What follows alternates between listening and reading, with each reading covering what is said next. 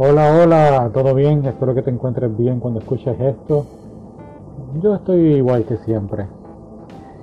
Acabo de terminar de ver Demon Slayer. Me tardé un montón en verlo, lo sé. De hecho me lo recomendaron. Había visto los anuncios del anime y pues creo que estaba pendiente a otros animes antes de este. Y pues sí me arrepiento de no haberlo visto antes. Fantástico, increíble, la música, bueno, es nuevo, así que los colores súper increíbles, brillantes, llamativos, la historia, todo lo que ocurre alrededor. Lo comparé mucho con Samurai X o Rurouni Kenshin, porque pues más o menos en esa época, ¿no? De los samuráis. No te especifican, creo que sí, él menciona una era en específica, pero no recuerdo bien ahora cuál era.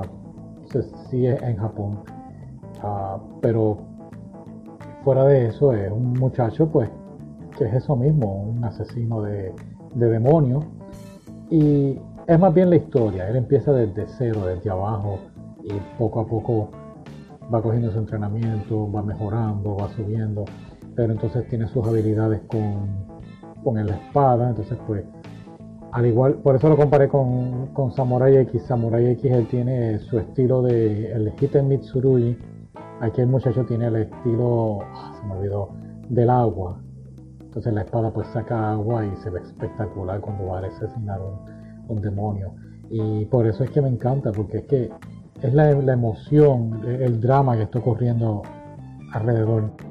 Así que pues es bien emocionante ver cuando él logra por fin algo. Es como, por un momento será como My Hero Academia, pero creo que Demon Slayer es como un poquito mejor, porque es más concentrado en hay varios personajes, pero es la historia que está ocurriendo y tú te solidarizas con él, con lo que está ocurriendo con su hermana. Su hermana pues es mordida por un demonio y pues ella está entre volverse demonio, no, volverse humana, pero no volverse humana, quedarse como humana con habilidades de demonio.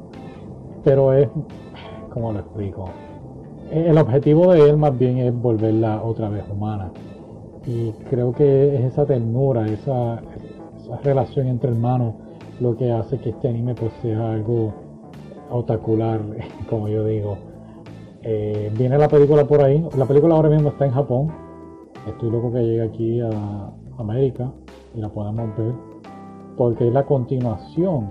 O sea, no es como otras películas de anime que pues es como una historia aparte del season.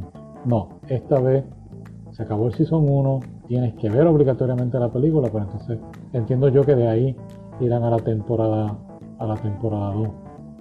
Y pues muchas cosas interesantes pasando en este 2021, ¿no?